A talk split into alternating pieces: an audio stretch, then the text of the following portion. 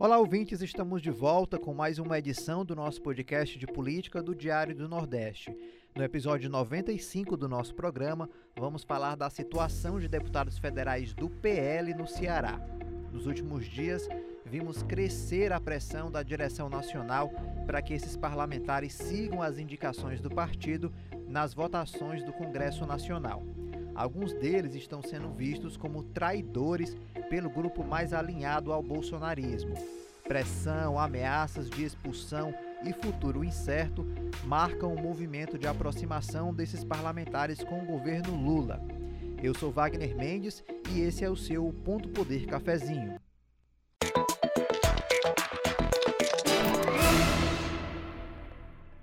Mesmo com a recomendação do PL de como seus filiados deveriam se comportar em votações de pautas tensionadas na Câmara, alguns deputados votaram contra a orientação do partido. Cenário que tem gerado toda a crise na legenda. Quem estão aqui comigo para discutir o tema de hoje são os repórteres de política do Diário do Nordeste, Igor Cavalcante e Ingrid Campos. Tudo bem, pessoal? Tudo bem, Wagner? Olá, Igor, ouvintes, vamos lá. Olá, Wagner, Ingrid, todo mundo que nos acompanha. Sempre um prazer estar aqui. E agora trazemos aqui novidades da oposição ou não tão oposição assim, né? Pois é, Igor. Olha, o PL elegeu em 2022 aqui no Ceará, isso para a Câmara dos Deputados, cinco parlamentares. São eles André Fernandes, Júnior Mano, Matheus Noronha, Yuri do Paredão e Dr. Jaziel. Mas pelo menos três deles é, Júnior Mano, Matheus Noronha e Yuri do Paredão podem enfrentar aí processos internos no PL em âmbito nacional justamente por não seguirem a orientação do partido em pautas consideradas ali polêmicas pelo grupo mais alinhado ao ex-presidente Jair Bolsonaro. Mas antes da gente falar dessas pressões, Igor, queria que você é, explanasse um pouco para o nosso ouvinte quem são esses parlamentares, né? esses três parlamentares que podem sofrer sanções do PL, é, muitos deles ali estreando na política. Vamos só situar aí para o nosso ouvinte quem de fato é, são eles, qual a relação que eles têm né, com, com, com a política tradicional aqui no estado do Ceará. Bom, Wagner, o Matheus Noronha, ele é um nome aí que quem acompanha política, pelo sobrenome, já deve estar imaginando de quem ele é parente. Né? Ele é filho do ex-deputado federal Genesias Noronha, que era deputado federal na, na última legislatura e agora deixou, digamos aí, o espaço, abriu espaço para o filho. Lembrando que o Genesias né, também é casado com a ex-deputada estadual Aderlane Noronha, que era deputada aqui na última legislatura também na Assembleia Legislativa do Ceará. Então, o Matheus Noronha ele já chega com esse currículo aí familiar, essa, esses parentes na política, então, na política, então ele já chega com esse, com esse legado, digamos assim. É importante só dizer, né, Igor, que o Matheus Noronha ele foi um grande cabo eleitoral lá no município de Parambu nas eleições é, do ano passado, em que ele fez campanha ali muito fortemente para o então presidente Jair Bolsonaro, trabalhou bem lá e se elegeu é, deputado federal com essa com esse discurso, né, com esse alinhamento com o então presidente. Exatamente, mas a gente pega aí o Genesias e a própria Aderlânia, eles tão, são parlamentares que a gente pode considerar assim, de uma certa forma que eles aqueles articuladores, né, ali de bastidores, é, até um, uma certa forma assim, um centrão, pode-se dizer assim. Isso é mais ou menos até o mesmo perfil do Júnior Mano, que já é deputado federal, já era na última legislatura, continua sendo, foi reeleito aí para o segundo mandato, ele que tem 38 anos e é marido da Jordana Mano, que é prefeita de Nova Russas. Então, o Júnior Mano também tem muito essa característica de ser, de certa forma, ali um centrão, assim, um parlamentar que ele está muito aberto à articulação, a conversas com ambos os lados. Inclusive, no governo Jair Bolsonaro, ele estava ali naquele na base do governo Camilo, na base do presidente Jair Bolsonaro. Então são figuras aí, tanto o Matheus quanto o Júnior Mano, que tem um certo perfil, assim. O Matheus, inclusive, fez mais campanha para o Bolsonaro, mas ele tem esse histórico familiar mais centrão, digamos assim. Agora, o que me surpreende, se a gente for pegar o histórico, é mesmo o Yuri do Paredão, que ele não tinha um, um histórico político, podemos dizer assim. Ele era um empresário, ele continua sendo um empresário, e ele chega aí para o primeiro mandato. É aquele, é aquela figura ali que saiu da, do grupo mais empresarial para entrar na política. E ele sempre foi muito, teve um perfil muito bolsonarista, assim. Essa coisa até de armas, de da campanha pelo patriotismo, tudo isso apareceu muito evidente na campanha e ele era assim um bolsonarista muito fiel, a gente pode dizer assim. Então, essa postura dele agora, né, essa essa guinada ao lulismo de repente aí depois da eleição, até surpreendeu assim, porque ele fica mesmo como essa figura até mesmo do centrão, digamos assim, que é um parlamentar que foi eleito ali defendendo uma ideologia e chegou ali ele entendeu que o governismo precisa dessas figuras no parlamento e se aproximou e está aí abraçado pelo governismo. Agora, Ingrid, falamos aqui da eleição do ano passado, né, onde houve ali esses alinhamentos com o ex-presidente Jair Bolsonaro, mas o PL é um partido que mudou ali o seu, a sua configuração, de certa maneira, é, do ano passado para cá, né? É, Wagner, nem sempre o PL teve esse perfil realmente bolsonarista. Claro que ele abrigava algumas figuras ali mais conservadoras, digamos assim.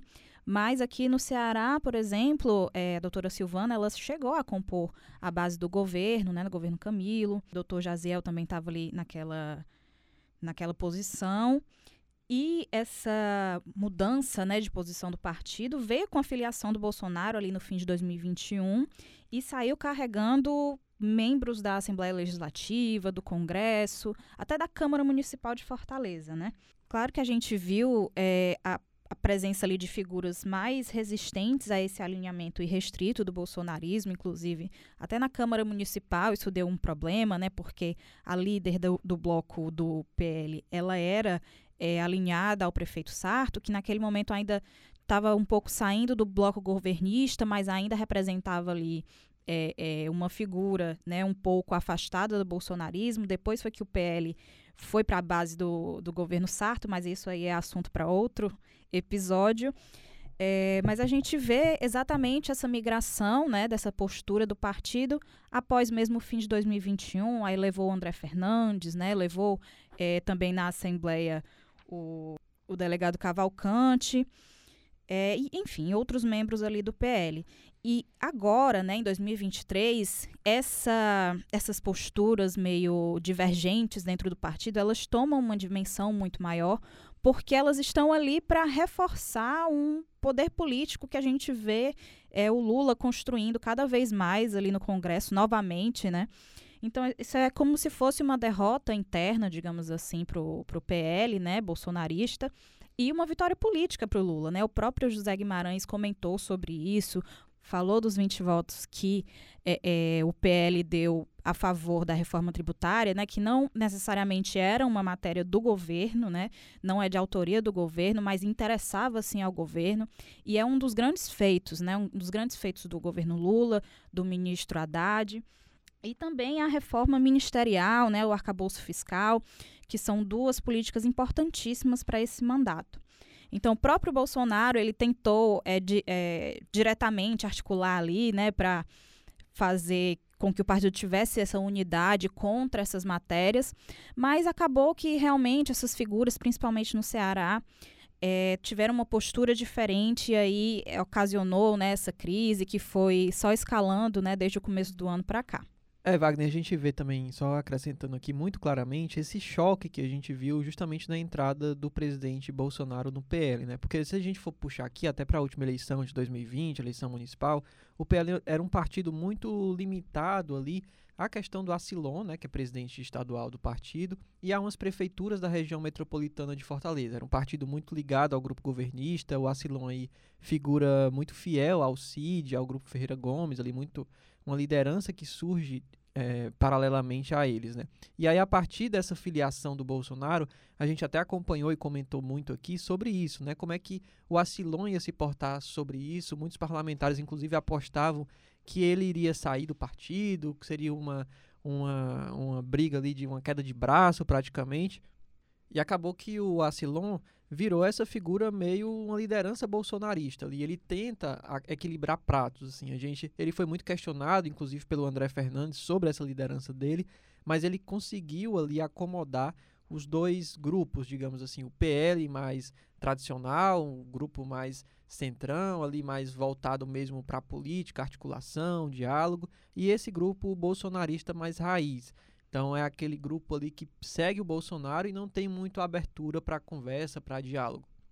Então a gente vê agora justamente esse choque novamente desses dois grupos, tanto que recentemente teve uma briga muito clara entre o deputado federal cearense André Fernandes e alguns parlamentares que inclusive fizeram votos aí a favor do governo em um grupo do PL, né, um grupo de WhatsApp que precisou ser suspenso, fechado aí para para conversa justamente por essa postura às vezes muito beligerante desse grupo mais bolsonarista. E aí o desfecho foi esse, o Yuri do Paredão acabou sendo expulso do partido. Agora a gente faz uma pequena pausa na discussão do PL para conferir o que vem por aí na edição semanal do podcast Pauta Segura, comandado pelo jornalista Emerson Rodrigues. Vamos acompanhar.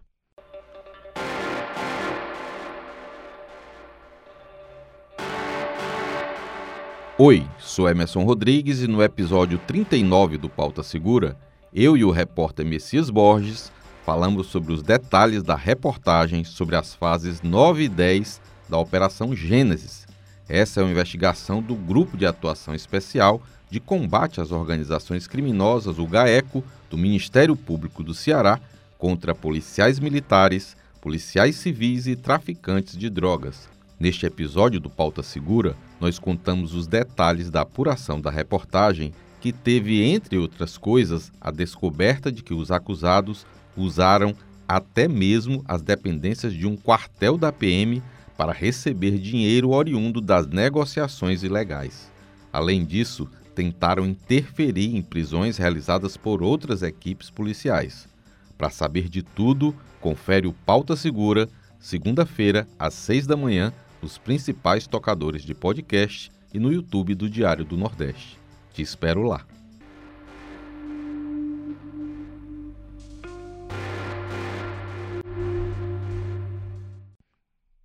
Pois é, o anúncio da expulsão já foi dado, né, pelo presidente Valdemar da Costa Neto. Vamos aguardar aí como é que vai ficar a questão burocrática, mas ele já anunciou antecipadamente que o deputado vai ser expulso do partido.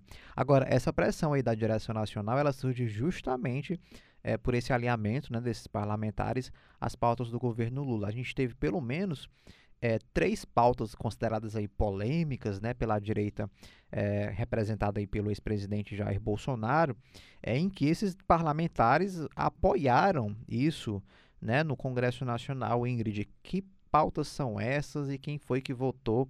É, como é que votaram esses parlamentares cearenses nessas agendas? É, a primeira crise né, que, que se instaurou no PL por causa das matérias votadas foi a da medida provisória da reforma ministerial. Né? O Lula aumentou aí a estrutura do seu governo, teve muitas críticas né, da oposição, dizendo que ia inflar a máquina pública, mas é, essa foi uma medida importante para o governo, né, para otimizar alguns, algumas instâncias ali, né, e também dar encaminhamento a outras políticas que foram paralisadas no governo Bolsonaro, como o próprio é, é, Ministério dos Povos Indígenas, né, que tinha ali essa função de encaminhar as demarcações, perdeu para o Ministério da Justiça, mas ainda está ali com aquela função de articular outras políticas. Então, isso acaba se tornando uma arma é, política para o Lula muito forte, né? E também para efetivar as políticas de governo, né, as promessas de governo que ele comentou ali ainda na campanha.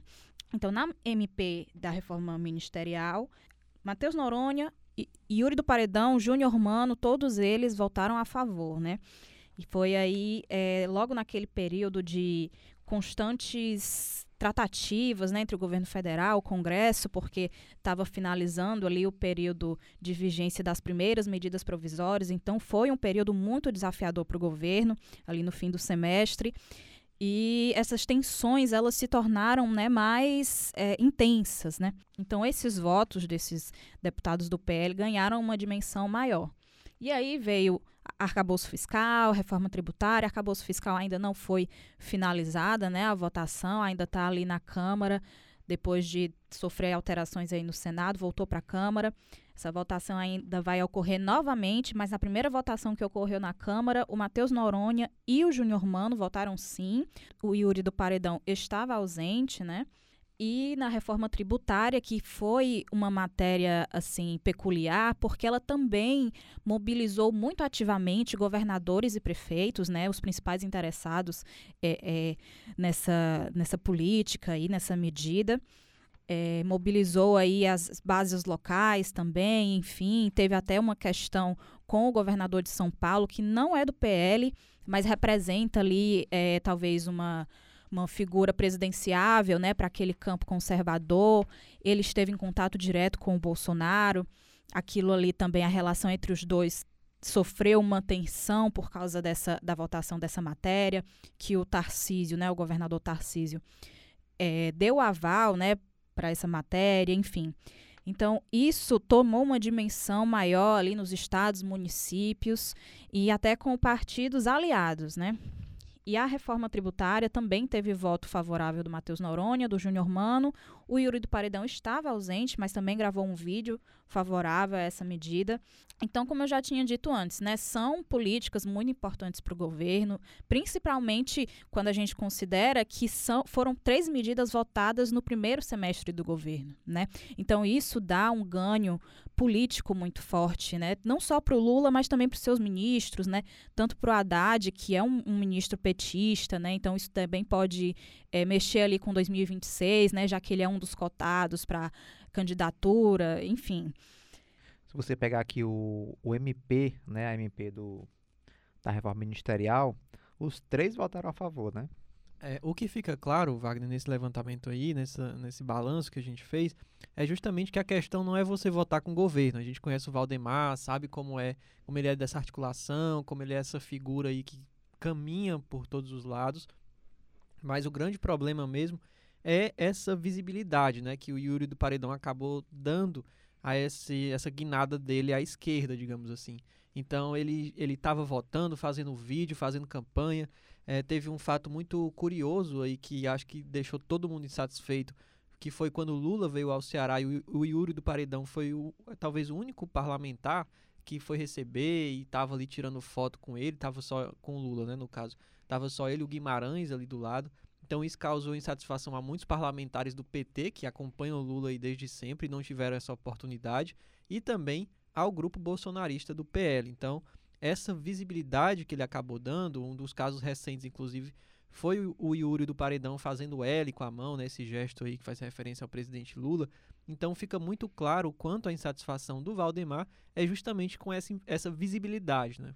Inclusive, tem gente até falando dos comunistas do PL, né? O companheiro Yuri do Paredão. Então, são termos aí que reforçam, né? Essa, toda essa dinâmica aí entre o Yuri do Paredão e o governo Lula. A gente falou aqui do vídeo que o deputado Yuri do Paredão gravou nas redes sociais. Ele acabou não votando é, é, acabou se ausentando aí da votação da reforma tributária, mas ele fez questão de, de declarar o apoio dele nas redes sociais. É, vamos ouvir aqui o discurso né, do deputado nas redes sociais a respeito desse tema. Ontem nosso Brasil obteve uma grande conquista. A reforma tributária foi aprovada aqui na Câmara dos Deputados e agora segue para o Senado Federal.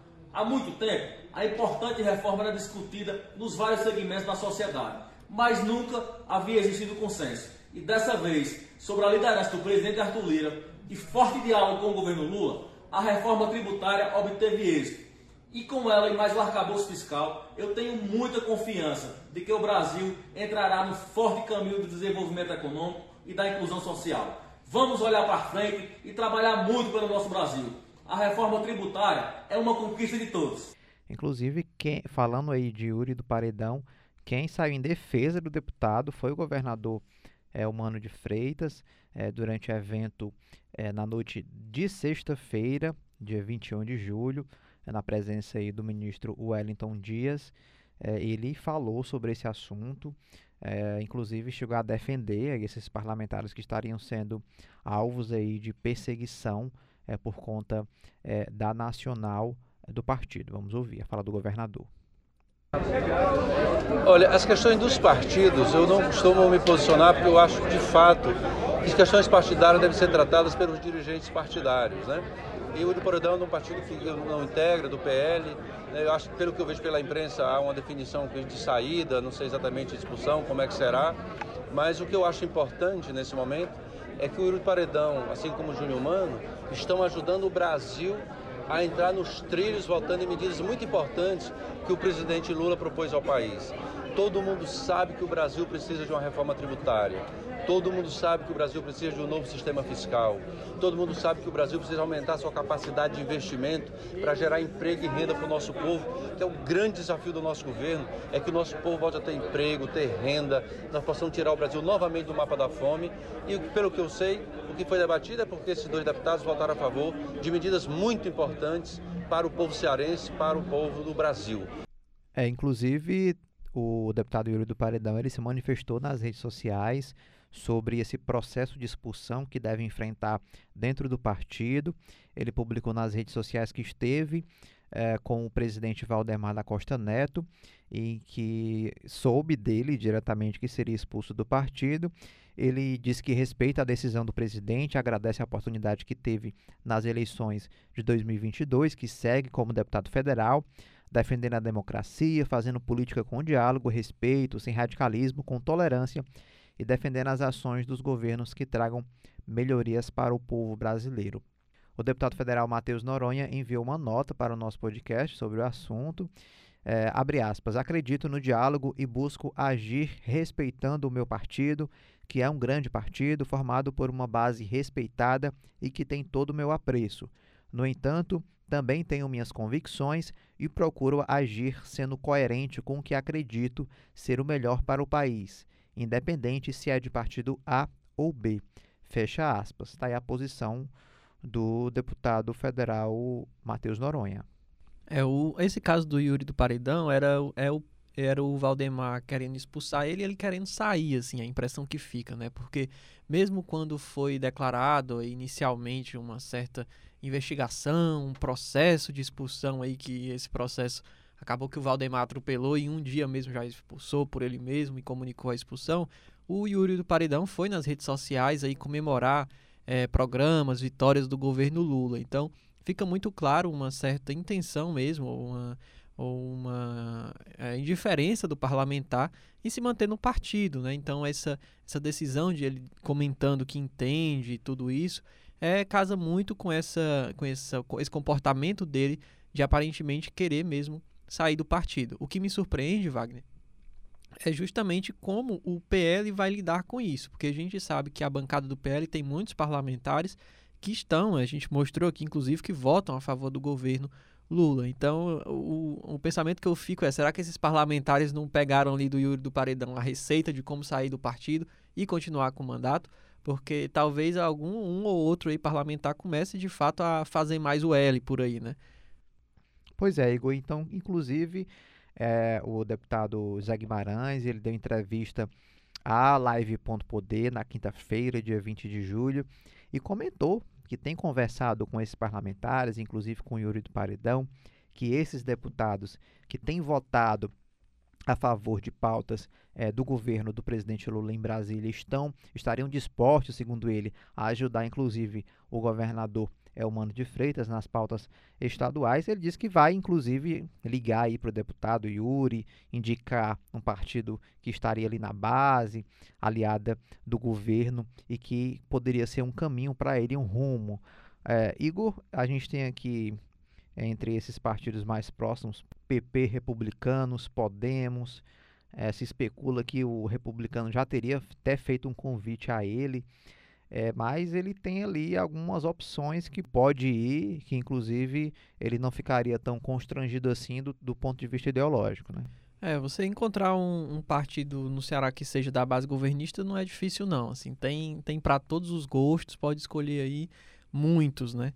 É, o Guimarães até falou assim que não é o caso, por exemplo, ele deu a entender, né? Não é o caso, obviamente, de uma filiação ao PT, porque aí seria uma guinada muito uma virada muito grande, né? Mas tem, temos esses partidos que você citou e são de lideranças ali é, que são, estão próximas, né? Pairando ali na base governista no estado e nacionalmente são partidos que compõem aí de certa forma esse centrão, né? Esses partidos que vão pendem para um lado, pendem para o outro, tem uma certa independência no Congresso Nacional. Então a gente tem aí o PP, o próprio PP, que aqui no estado é do Zezinho Albuquerque, né? Comandado por ele e também pelo AJ Albuquerque. Então são figuras aí que durante o governo Bolsonaro, no caso o AJ, estava ali do lado do presidente.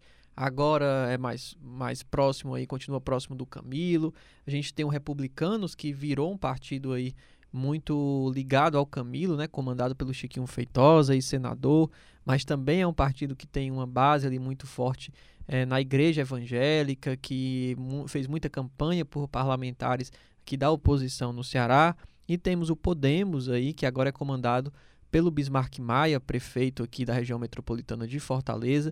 Então são muitas opções aí pro pro Yuri do Paredão e claro que esses, esses partidos se interessam muito. Ele é, um, ele é um parlamentar federal com mandato, vai continuar com mandato, vai continuar atuando. Então, para esses partidos é muito interessante agregar um novo nome, um novo quadro.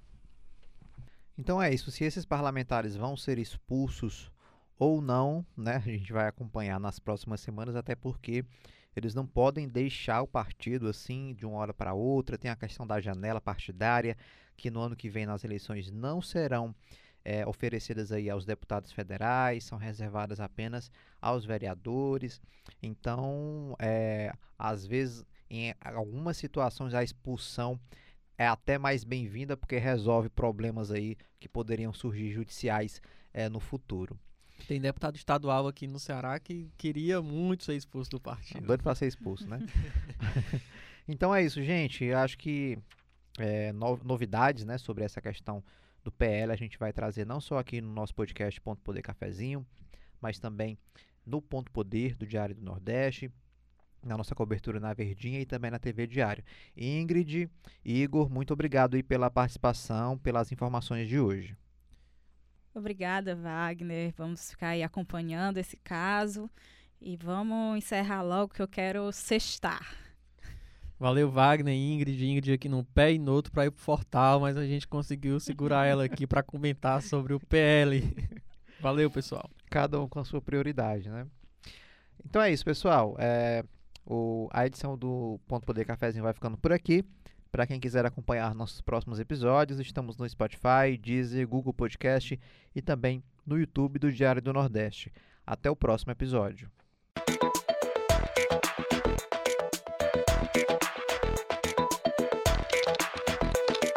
Ponto Poder.